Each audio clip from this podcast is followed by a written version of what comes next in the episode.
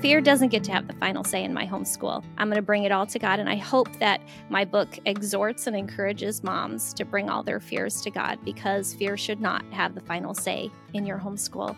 But let's not forget that God's going to use homeschool to refine us too. He doesn't just want to inform you and your kids, He wants to transform you in your homeschool day. Hi, you're listening to the Zan Tyler Podcast. Hi, my name is Zan Tyler, and this podcast is brought to you by BJU Press Homeschool. Homeschooling is an exciting adventure we take with our children. One of the most challenging parts of this journey is choosing the curriculum you want to use. BJU Press Homeschool is a curriculum you can trust. All the books, resources, and videos have been designed with you and your child in mind. Their curriculum is educationally robust and rich, taking into account that children have different learning styles, strengths, and needs. Mom, you are in charge. BJU Press Homeschool is here to come alongside and support you. Do you need help with the teaching load, or is there a subject you just don't want to teach? Their amazing video courses are available for all grades and almost every subject. BJU Press Homeschool believes that homeschooling can produce a new generation of students who know God, love their neighbors, and stand firm in their faith. For more information, go to bjupresshomeschool.com. That's bjupresshomeschool.com. Welcome to the Zan Tyler Podcast. I'm your host, Zan Tyler, and I'm so glad you're here. Jamie Erickson is with me today. I met her for the first time at an event on Mother's or for Mother's Day, I think, sponsored by BJU Press. Her message to moms is deep and transformative, and I can't wait for you to hear her. Jamie's a former elementary school teacher turned homeschooling mom of five. She can be found on the Mom to Mom podcast, where she is encouraging and equipping a growing tribe of homeschooling parents all over the world. She's also the head writer for her blog, The Unlikely Homeschool. And I want to say this about Jamie. She's been an Amy, she's been an avid writer and reader her whole life, and that's evidenced in everything she says and writes. She's thoughtful, deep, encouraging, and giving. She's also the author of two books we'll be discussing today, Homeschool Bravely and a new book, Holy Hygge, creating a place to gather and the gospel to grow. So, Jamie, welcome today. It's so great to have you. Thank you so much, Zan. Those were such kind words. I appreciate it. Well, I'll never forget hearing you speak the first time, but even I think we've been at two events together, uh, mm-hmm. uh, and even just our conversations beyond the speaking were always so encouraging, and I really appreciate that. I was um, I was just watching a Facebook party where you were speaking for home educators of Virginia, sure. uh, and um, Anne Miller, the president, was interviewing you, and I loved what she said. She said one of her daughters-in-law had just read Homeschool Bravely, and she said she felt seen. And you know, mm. as homeschooling moms, you can feel so invisible. So I thought, what a compliment to Jamie. So, first, Jamie, would you just tell us a little bit about yourself and your family and how you became an unlikely homeschool mom? Absolutely. Well, as you said, I'm Jamie Erickson. I do have five kids. My husband and I um, were married. We were college sweethearts. We've been married for about 20 years. And he was homeschooled back in the 80s and 90s, back when you were homeschooling your kids, Zan. That's right. And as you could probably attest, you know, that was really wild. You were going against the grain, swimming upstream. And so he was one of, or I should say his mom was one of those pioneers doing the thing before anybody knew what it was. I was a trained teacher in the classroom, and I remember my mother in law pulling me aside. We were new, my husband and I were newly married. And in her sweet, gentle way, she pulled me aside and asked me if I would ever consider this thing called homeschooling. And I, I'm embarrassed to admit, I think I laughed in her face because who does that? It's so weird. And isn't it just like our good God to take what we never could ask or imagine and hand it to us? And He began just a really good work on my heart to reframe some of my ideas, specifically about what it means to educate a child, what learning mm. really means. And so we've been homeschooling since the very beginning, and I can't imagine doing anything else. You know, some people, well, tell me this how long have you been homeschooling? I think this is our 15th year if you count preschool, and most people don't. So I'll let you do the math. Math yeah. is hard for me. well, well, we all homeschool from birth. yes. you know, is is really good just to get a perspective on that. Right. Uh, we what? did launch our first a couple years ago. If that if that gives you any indication, and we have two in high school and one in um, middle school and one in elementary still. So we run the gamut. We have our fingers in all the different age groups at this point. That's amazing. Um, speaking uh, in your book, you talk a lot about dealing with fears, which I mm-hmm. love. Um, I was afraid. I was threatened with jail when we far, start, first started homeschooling, and I was really afraid. And um, and the Lord deals with you and helps you, and you see Him intervene on your behalf, and He takes care of your fears. But I will tell you, when I started homeschooling in high school, I was really fearful. I mean, it made look the thought of going to jail look like nothing. And so um, I remember the story in your book you were telling about being in the doctor's office with your daughter.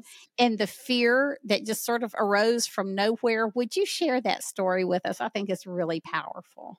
Sure. I'll also add to what you were saying. I think so many moms fear stepping into those high school years because yes. it seems like it has to be extra formal and mm-hmm. that we mm-hmm. have to add a lot of things to make it count.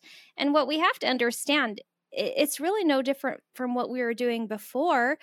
The education maybe will add a few elements. The learning is a little bit deeper, but the process and the end result really is the same. So we have mm. no need to fear the high school years. I actually think teens are amazing. They're, they're some of my most favorite years. Yes. yes. yes. And I don't want to miss out on them by sitting in my fear.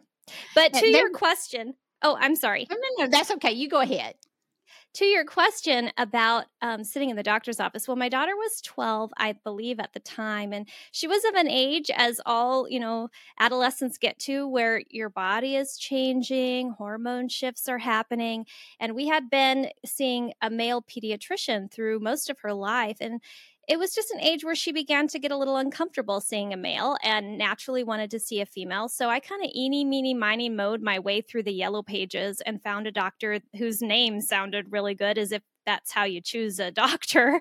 But it seemed like a good idea at the time. And so we plunked ourselves down in this woman's office and she looked at my the patient form that I had filled out for Maddie. And on that form, it it had a couple different options for education. You know, do they go to public school? Do they private school? Or do they other? And I had checked that other box because, of course, we homeschool. And that little box really gave that doctor some ammunition to mm. fire mm. a lot of aggression and judgment and um, you know, professional criticisms at me. And she lobbed them my way during that appointment and basically said um, I was ruining my daughter and that homeschool mm. was fine for those early years. But surely, as she's getting up into middle school and eventually high school, I need to you know send her somewhere else for her own good she used those words for her own mm. good and of course you know at that time i had you know, I was a trained teacher with all the certifications and proofs and paper and letters behind my name to say that I was equipped to teach other people's children. And so I don't know how that doctor weaseled her way into my heart and mind to convince me that I was somehow doing it wrong. But she did. And I sat there in fear and nearly talked myself out of it. Um, but for God and His mm-hmm. truth. Mm-hmm. Mm-hmm. That's a that's a big but, isn't it? Mm-hmm. Because he is always there. Um, I, I, this is totally off the subject, but you know, homeschooling is legal now in the United States, and we rarely see, you know, well, we still see a lot of problems. I think the more homeschooling grows, the more of a target we're going to have on our back, right. actually. Um, so we need to be careful. We need to join HSLDA. That's just my little plug there. Um, but uh, it's it's it's important what doctor you choose because I talk to a lot of moms and it's amazing how many doctors will turn in moms for homeschooling, whereas Mm-hmm. they've been approved by their school district or whatever their homeschooling law is in the state. So you make a really good point. That's Right. um, you know, that that's an important choice. That has nothing to do with what we're talking about today, but it's so illustrative. Um, so I think it goes without saying that we did not go to that doctor, you know, past that ever. yeah. We learned our lesson. yeah yeah um yeah so that was not for you that was just anybody out there listening if they they need to change doctors um so uh one of the things you said in your book that you loved because some people feel called to homeschooling some people fall into homeschooling but you talk about how god is in charge of all of that regardless and how he orchestrates our circumstances to push us where he wants us to be so, would you tell us the story about your husband and how his parents got into homeschooling? Right. I think it's a, a an age old question. Is this a calling or is this just coincidence? And when you Mm. you put that over homeschooling, we can often convince ourselves that I just kind of stumbled into homeschooling. I spe- I think especially now, you know, in a, our post 2020 world where so many homeschoolers um chose this because of a pandemic because they felt like they were you know had a their feet in the fire and they had to choose a, one way or the other and so we can easily look at that and say oh well, it just was handed to me or i stumbled into it or i came in through the side door that this really wasn't a calling but as you said you know i'm a firm believer that god orchestrates our steps and Mhm. he and his providence can orchestrate whatever he you know deems necessary put in front of us um, all the situations to basically point our steps at the plan he had for us all along. And it might look like coincidence but it's really not. And such was the case with my husband.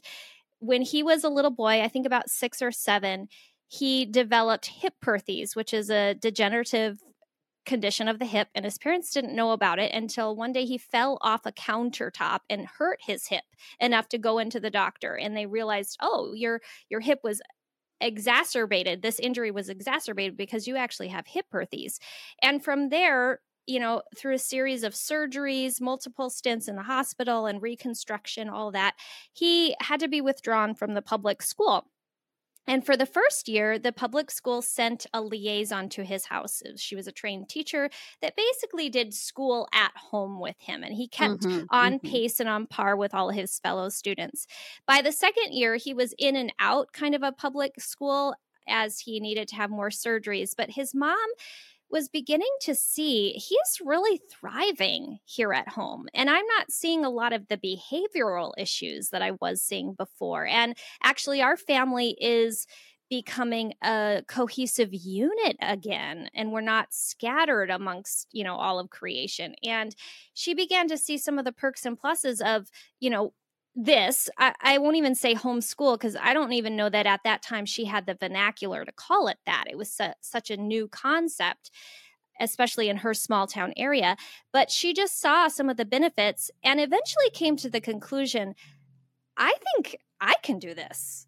You know what this teacher was bringing in you know i was basically doing it for him at home after she left anyway. I think this is something i mm-hmm. can do.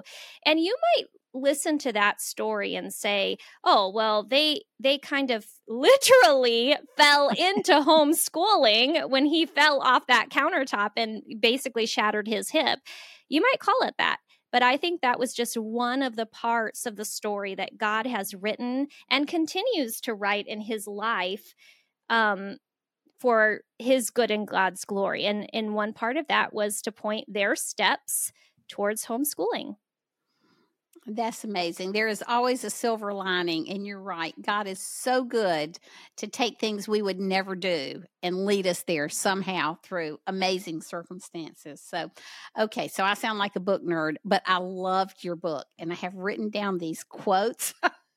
so, forgive me for reading, but there were several things I just would love for you to comment on because they meant so much to me, Jamie. So, one of the things we struggle with as homeschooling moms is that we we feel like we're not good enough. We we could have sent our kids to these schools that have a multi million dollar budget. Um, how how do we meet all their needs and i love i love the way you talk about throughout your book how god provides us what he needs what we need so tell us about your algebra teacher because we all worry about math and science most of us well math and i have had a blood feud my entire life Eh, we do not get along. We're seeking couples therapy and trying to work out our differences, but it's not going well. And when I decided to homeschool my daughter in like preschool or kindergarten, already Satan was planting seeds of fear in my head and in my heart for some day. And that someday to me was thinking down the road when she approached high school and I'd have to teach her things like algebra and geometry. I already did that, and I don't know that I did it well way back when, and I certainly didn't want to do it again. I thought for sure I would fail her. And how dare I think that I could teach um, algebra when I struggled so much with math? And God and Satan could have easily used that fear to knock mm-hmm. me from this this course that God had prepared for me. So I began to pray because that's what I could do. And I put it in front of God and I said, God, I'm going to hold algebra out to you because I don't know in, you know, 6 or 7 years when we get there, I don't know what I'm going to do because I can't do algebra. But I know that you have good plans for my daughter. And so I know that you are not going to steer us wrong. So I'm just going to release that fear to you, knowing somehow in your good time, you'll work it out. And I don't know how and I don't know when, but I'm just going to trust fast forward a few years i think it was like three or three years three or four years from then i met a woman that i i hadn't known back when my daughter was in kindergarten and she was uh, an accountant or working for an accountant firm she began homeschooling was a homeschool mom by day and an accountant by you know later in the day. And she she said or we began forming this relationship.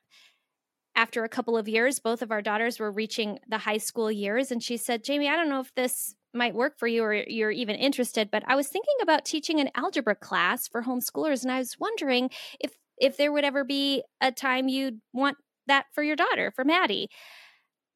I was crying i was ugly crying zan mm-hmm. here was this woman who was a physical answer to my prayers of six or seven years ago. I didn't even know her at the time when I began praying and releasing my fear to God, but He knew who she was, and He knew that He would be a part of Maddie's good story. And all I had to do is step out in faith and in obedience and release that fear back to God. That that is really an amazing story. Um, you know, it, it, reminds me of one other thing I want to talk about that you said in your book. And that is so many of us are under the impression that God isn't going to give us more than we can handle. And I think that ranks right up there with God helps those who helps themselves or cleanliness right. is next to godliness, you know. Right. So so tell us what you think about that. Yeah, that's one of those Christianese phrases that look really good on a t shirt, but you won't really find them anywhere in scripture or even backed up by scripture because if I could handle the things in my life, I would have no need for a savior, really. God will give us things that we, in and of ourselves, cannot handle. And what that does is bring us to him. It compels us to take it to the one who can mm. handle it. And so that's what I had to do when it came to algebra. Well, a, a myriad of other things, let's be honest, not just algebra. Um, but that was definitely something I knew I couldn't handle. And if I tried to pull up my bootstraps and get it done, you know, one of two things would happen. Either I'd have success at it and then pride would reign, or I would fail at it and I would feel like a complete and utter failure and uh, be trapped in in shame, and that's not of God either. Pride and shame. So I I had to bring it to God, and that's exactly what He wanted me to do. So yes, God will give you things that you, in and of yourself, cannot handle, but hopefully we have the good sense to bring it to the one who can. That's right. You know, I think there's a lesson in that for moms too, because I can remember the first few years I homeschooled. I mean, there's nothing like homeschooling to bring you to the end of your own resources every day Yes. and keep you on your Mhm. knees. And, um, but I just, uh, you know, I just remember remember God meeting all of those needs. I forgot where I was going with that point. I'm sorry. But but you know, we just he's just faithful. He is Mhm. so faithful. So let me ask you this. Is there anything else you want to say about your book and the message? If you could sum up the message that the one thing you would want people to remember, what would that be? Well, two things. Can I have two things? You can have three things. okay, I'll, I'll take two. Okay. Um, one, I hope that moms will not let fear have the final say. Fear doesn't get to have the final say in my homeschool. I'm not going to let it. I'm going to bring it all to God. And I hope that my book exhorts and encourages moms to bring all their fears to God because fear should not have the final say in your homeschool. Mm. And the second thing I, I think is important for all of us to remember at the end of this journey, our kids hopefully will learn a few things and hopefully their character will be refined and god will use homeschooling as a, a small part Mhm. in that refining not the only part but a small part. But let's not forget that god's going to use homeschool to refine us too. Hmm and i can tell you he has used sometimes a scalpel and sometimes a chainsaw on me in my homeschool days to transform me into the person that I'm supposed to be Mm. too. So don't discredit the, you know, he doesn't just want to inform you and your kids. He wants to transform you Mm. Oh, that's in your good. homeschool day. Yeah, that's so powerful. That's so powerful. Well, I hear you just have a new book that came out.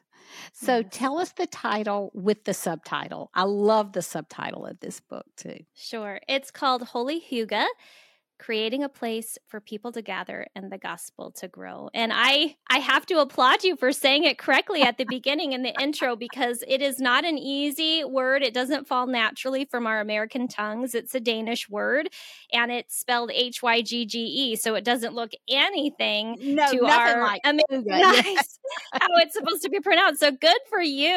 Oh, thank you. Uh, every once in a while, my southern accent can be brought under control.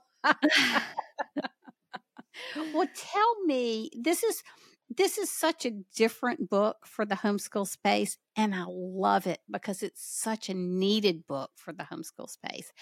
Tell me what led you to write this book, how you ended up here. Well, I grew up in the inner city of Phoenix, and I, like I said, I married my I met my husband in college. We met um, in college in Florida, and he is from Central Minnesota. And so when we fell in love and got married, I followed him. I literally followed love all the way to the the north woods of Central Minnesota, and That's love. Eh, that's love. and I cannot really articulate how different my life felt when I moved up here. You know, obviously the weather was different. I feel like I've lived at both extremes of weather in the United States, you know, Phoenix and Minnesota. The culture was different and and that might come as a surprise to some, but it it is. The lived experiences are different. And one of the reasons, one of the main reasons I believe that the culture itself is so different is that Minnesota boasts the most Scandinavian um, Americans Hmm. than any other state in the nation.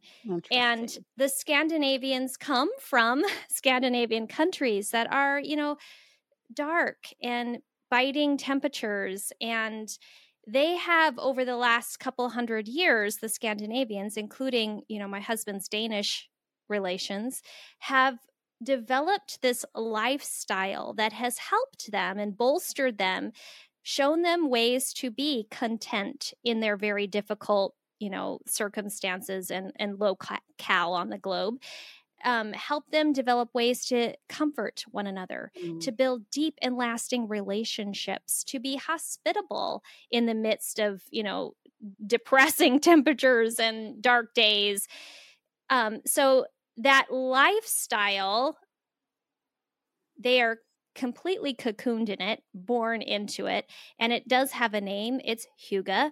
And it's Hygge is this Danish concept that has about seven different tenets to it. And, you know, to be perfectly honest, as a believer in Jesus, I can look at Hygge and say, that has nothing to do with my faith. I can call that a quote unquote secular practice. And it is. It, it, it isn't a faith concept, it's a lifestyle concept of a, a nationality of people. But here's the thing, Zan. When you peel back the layers of Hygge, you see that they mirror or mimic what you find in the perfect home of the garden. And mm. it is really just the Scandinavians' attempt at creating sanctuary, at, at creating mm. that perfect home. But anytime you leave God out of perfection, it really does fall short, doesn't it? Yes, absolutely. And absolutely. so, all on its own, Hygge is just mere veneer. It's just something to slap over your home, over your days to make it, you know, Instagrammable or, mm-hmm. you know, mm-hmm. to appear peaceful and appear comforting. But what happens like last month my my dear sister passed away. Do you know no amount of hygge was going to help me get through that? No amount of uh, aesthetics or pretty Instagrammable spaces. I was in deep, deep grief so Hygge is just an aesthetic, it's just a, a veneer. But when we compare the tools of Hygge, some of those tenets, with the the hope of the gospel, hmm. just imagine what we can display, put on display for the world. So, um, I hope that as women read this book, it gives them some tools, some practical tools to help them nurture a home environment that will show the hope and the help of Jesus to the mm-hmm. world. Hygge is not going to be the salvation of anybody, but Jesus sure will. Absolutely. Well, tell us two or three of the tenets of Hygge. Well, I think the top tenet that kind of overlaps all of them is hospitality. And doesn't the world need more of that, Zan? Mm-hmm. I think, especially mm-hmm. after this mm-hmm. post pandemic world, we're all a little bit leery of inviting folks into our homes. We've gotten kind of robotic and wonky and a little bit uncomfortable, and we, we're not really sure how to um, open our doors anymore because it, it doesn't come as naturally. The the next one after that, I would say, is relationships, forming deep mm-hmm. and lasting relationships. And then another really important one is rest. And isn't that something we saw in the garden? Mm, absolutely. Absolutely. And something this culture we really know little about rest right. and coming away from the culture. I mean, our Sabbath rest, we're supposed to rest one day a week, right. and we find that painful sometimes. Yes, because we we think we're too important that the whole mm. thing is just going to come crumbling down if we hit pause on our lives and it really does show our our deep pride whether we want to say that out loud or not you know we we like eve in the garden want to be as god and we feel like we have to hold the whole thing up or the whole thing is going to come crumbling down mm. the other thing that i would just add to that um Hygge not only mir- m- mimics the garden, I think if you look very closely, you'll see that it really came from the life of Christ. Mm. He he walked out and lived each one of these things and really did show us the way to hospitality and deep relationships and rest and all the other seven tenets. So I think as believers, we can take this tool to help us mm-hmm. reclaim or claim our abundant life in Christ. Yes, because he says, Come unto me, you who are heavy laden, and I will give you rest. That's right. So let me ask you this How does this concept of Hygge um, speak into our lives as homeschooling from the way we set up our learning spaces to the way we treat our children?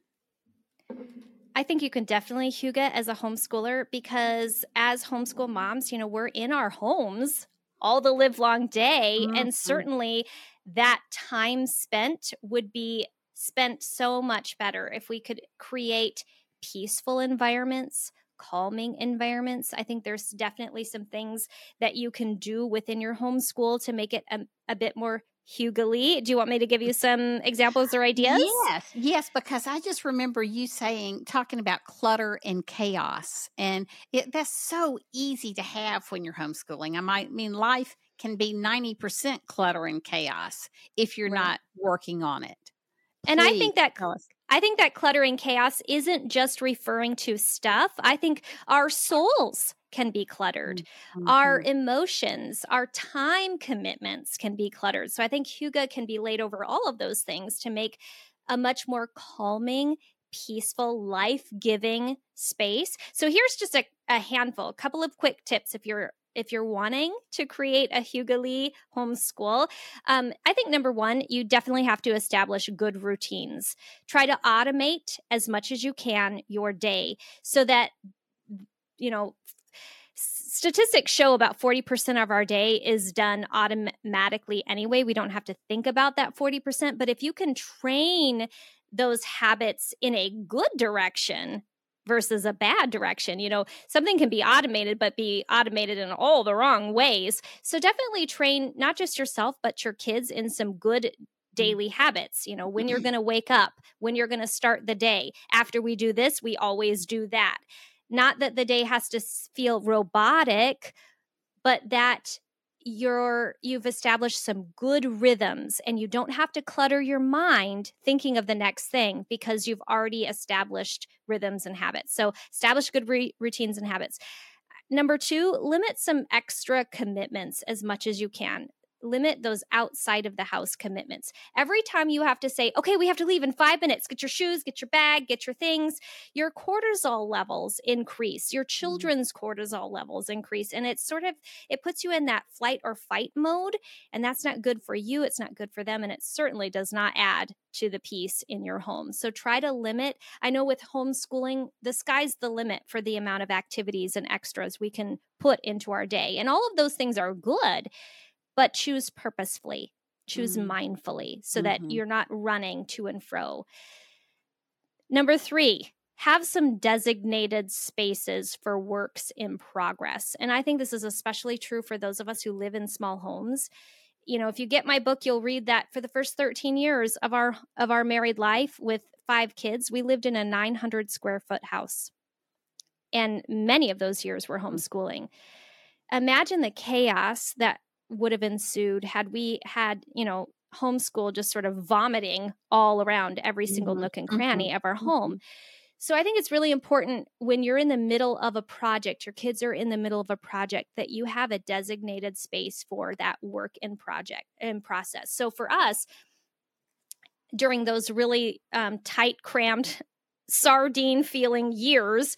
My mm-hmm. husband went to mm-hmm. Home Depot and he bought a big, I think they're masonite boards. Correct me if I'm wrong. It's like the whiteboard that you use to make a whiteboard, an erasable yes. whiteboard. Yes. Mm-hmm. And he mm-hmm. had them cut into four four by four squares, and every one of our kids had one. I tucked them behind a little cupboards and they laid flat so they were easy to tuck. But every time a child wanted to play a game, do a project, um, you know, have a bunch of supplies out. They'd pull out their board on the and put it on the table, start their project, and then if we needed to have lunch or dinner or you know something else happened needed to happen in that space, we could just pick up that masonite board and move it. Oh, that, so you mean to, four feet by four feet, not four inches by four inches, right? Four by okay. four feet by four, four by, feet. Okay. Yep. Okay. Yep. Boy, that's a great idea.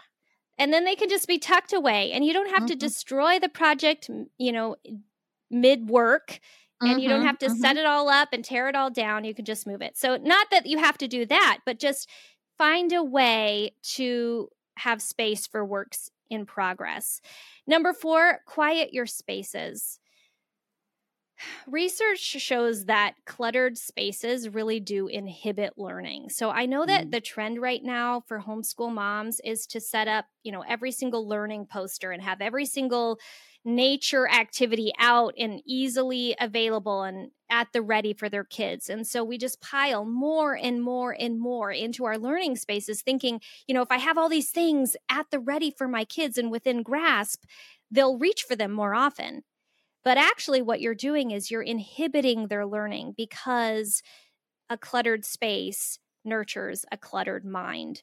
So, as best you can, try to quiet spaces, get rid of mm. the clutter. You know, if you have to go through, and I'm not saying you have to be a minimalist um, and have a sterile environment, but don't be afraid to get rid of all the extras. I have two more. Yeah. Do we have t- okay, time for two more? Yeah, yeah, go for it. Um, the next one is just to incorporate all five senses. I think sometimes when we're building a, an environment or an atmosphere, we think we have to add a physical thing like a plastic thing or a, a wooden thing. But an atmosphere is actually a feeling. Creating an atmosphere, you're really touching on someone's feelings, and you really need to capture all five senses. And so during the homeschool day, I usually have some cello music wafting throughout the house and you think well you're just adding noise but it's very quiet and it's mm, calming, calming. it's mm-hmm. it's cal- calming our minds calming our hearts calming our spaces oftentimes i have some you know a candle burning or some essential oils burning with a seasonal smell so i don't have to add a pumpkin to my table for my kids to know oh it's fall y'all i can have have a pumpkin smell going and it feels like fall you know so incorporate all the senses in the in the learning day in the homeschool day be in the kitchen making pumpkin bars with your kids and and incorporate some math skills because you're you're bringing in some of that sensory as well. And then the last thing is um Hygge is really deeply rooted in the seasons and you can imagine you know the Danish people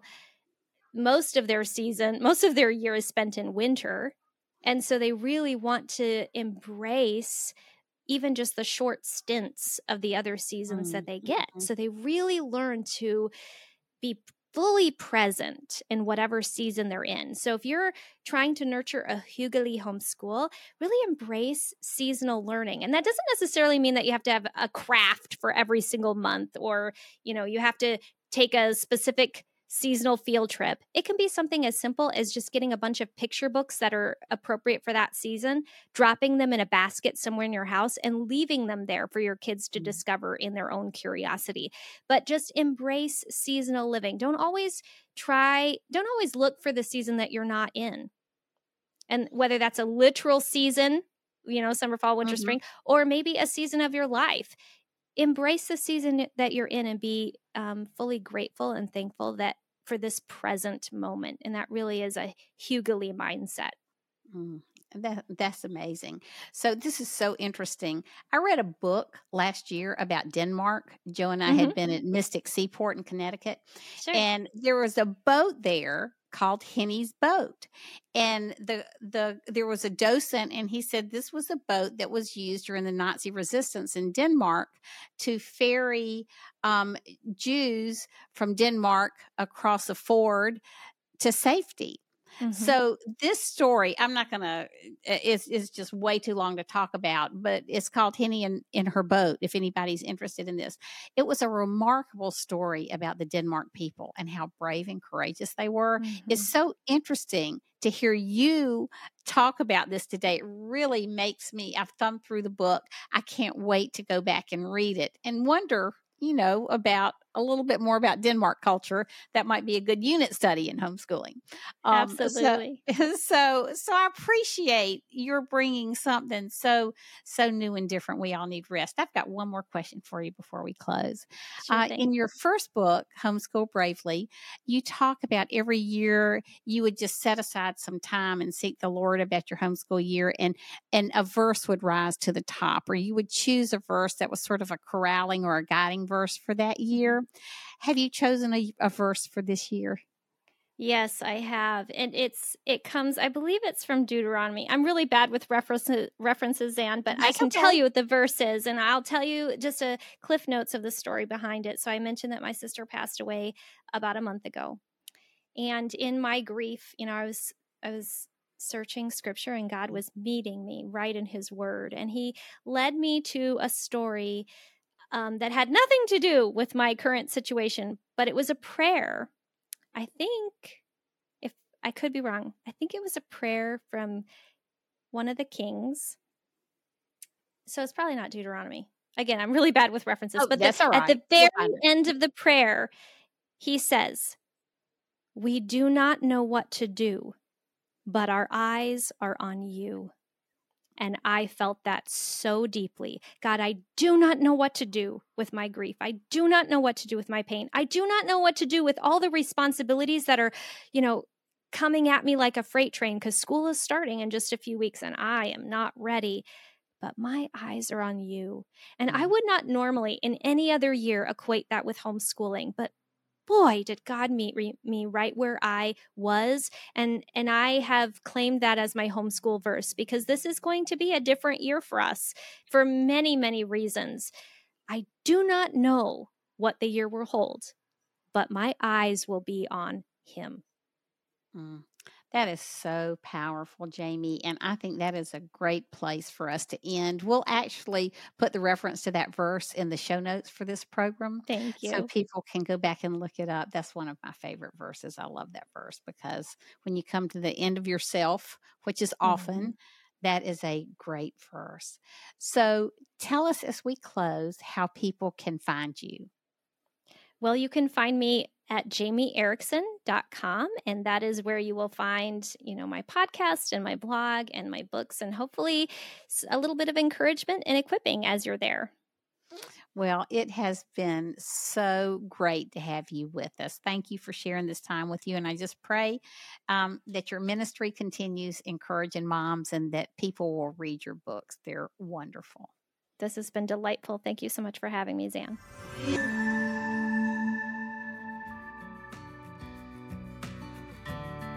Thank you so much for joining me today. I hope this was encouraging and inspiring for you. If you would like more information, you can find me at zantyler.com. Until next time, see you later.